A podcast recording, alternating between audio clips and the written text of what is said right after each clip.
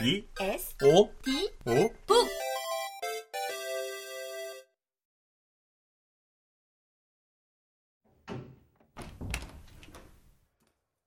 새벽에 화장실을 가려고 일어났다가 유진은 흠칫 놀랐다. 거실 가운데 희끄무레한 덩어리가 놓여 있었다. 유진은 낮게 비명을 터뜨리다 가까스로 손바닥으로 입을 막았다. 순영이었다.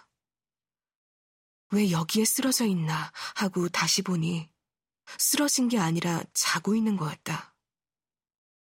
순영은 유진보다 키가 뼈만 작았고 뚱뚱한 편도 아니었는데 거실이 꽉 찬 느낌이어서 유진은 숨이 턱 막혔다. 화장실을 다녀온 유진은 자려고 누웠다가 벌떡 일어나 앉았다. 순영이 덮고 있던 이불. 설마.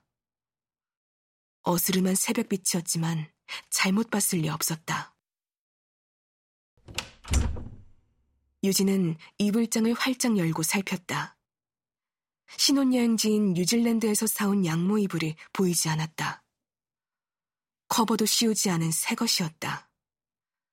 기능성 베개에 밀려 장 안에 들어간 폭신한 손베개도 짝이 맞지 않았다. 유진은 다시 문을 열고 내다봤다. 확실했다. 언제부터, 왜 순영은 거실에 나와서 자고 있었나? 왜 허락도 없이 우리 이불을, 어떻게 그런 일을? 유진은 침대 머리에 기대앉아 손바닥으로 얼굴을 쓸어내렸다. 왜 하필 그 이불이었을까?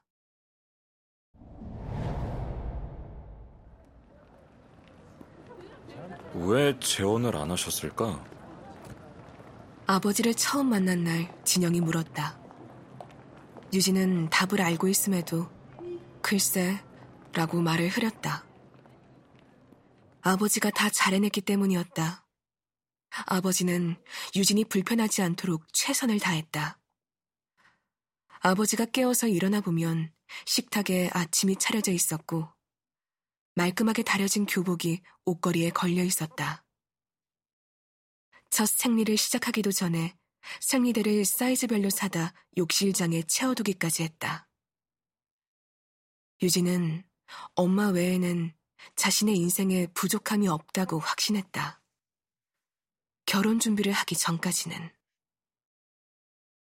하얀 코레 식기 대신 단아한 자기 그릇을, 커다란 머그컵 대신 유럽산 티세트를, 맑은 소리가 나는 와인잔과 화려한 샐러드 볼을 사면서 유진은 생존과 생활의 차이를 실감했다.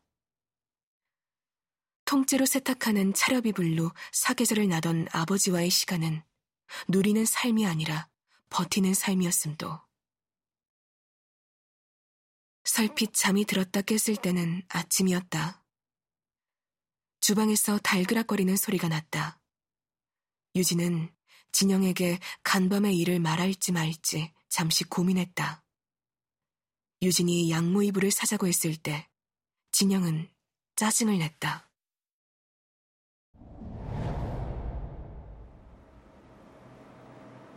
신혼여행 와서 이불 사는 신부는 너밖에 없을걸? 아 이걸 꼭 사야 해? 네가 들고 갈 거야? 이건 인터넷 쇼핑몰 같은 데서 파는 거와 달라. 좋은 거야. 가격은 반값이고 압축해준다니 부피는 얼마 안 나갈 거야. 유진이 그렇게 말하자 진영은 무게도 압축해준대? 라며 팔짱을 꼈다. 들어달라고 안 해. 유진이 샘을 치르고 압축된 이불을 받아들자 진영은 거칠게 낚아채서 어깨에 걸쳤다. 유진은 성큼성큼 쇼핑몰 밖으로 나가는 진영의 뒤를 종종거리면서 쫓았다.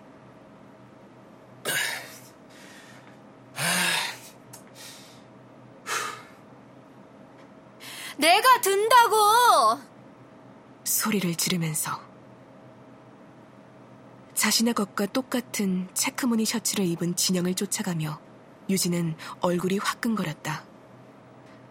쇼핑몰에는 커플룩을 입은 사람들이 간간히 지나쳐 갔는데 그들은 모두 웃고 있거나 손을 잡고 있었다.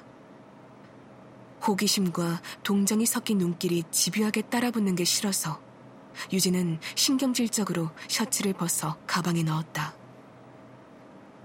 몇 걸음 걷기도 전 팔에 오스스 소름이 돋아 유진은 손바닥으로 양팔을 문질렀다. 양모 이불에 관해서라면 어떻게 말해도 진영에게 싫은 소리를 들을 것 같았다.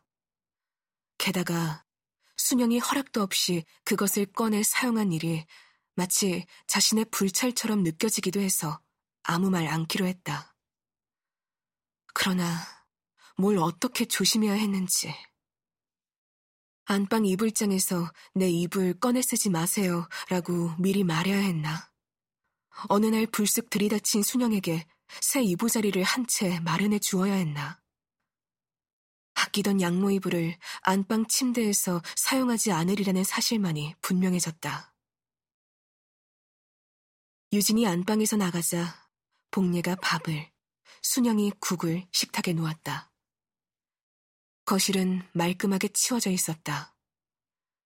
방문이 조금 열려 있었으나 그 틈으로는 이불이 보이지 않았다. 순영과 복녀의 표정이나 행동이 평소와 조금도 다르지 않아서 유진은 새벽에 있었던 일은 꿈이 아니었을까 의심스럽기까지 했다.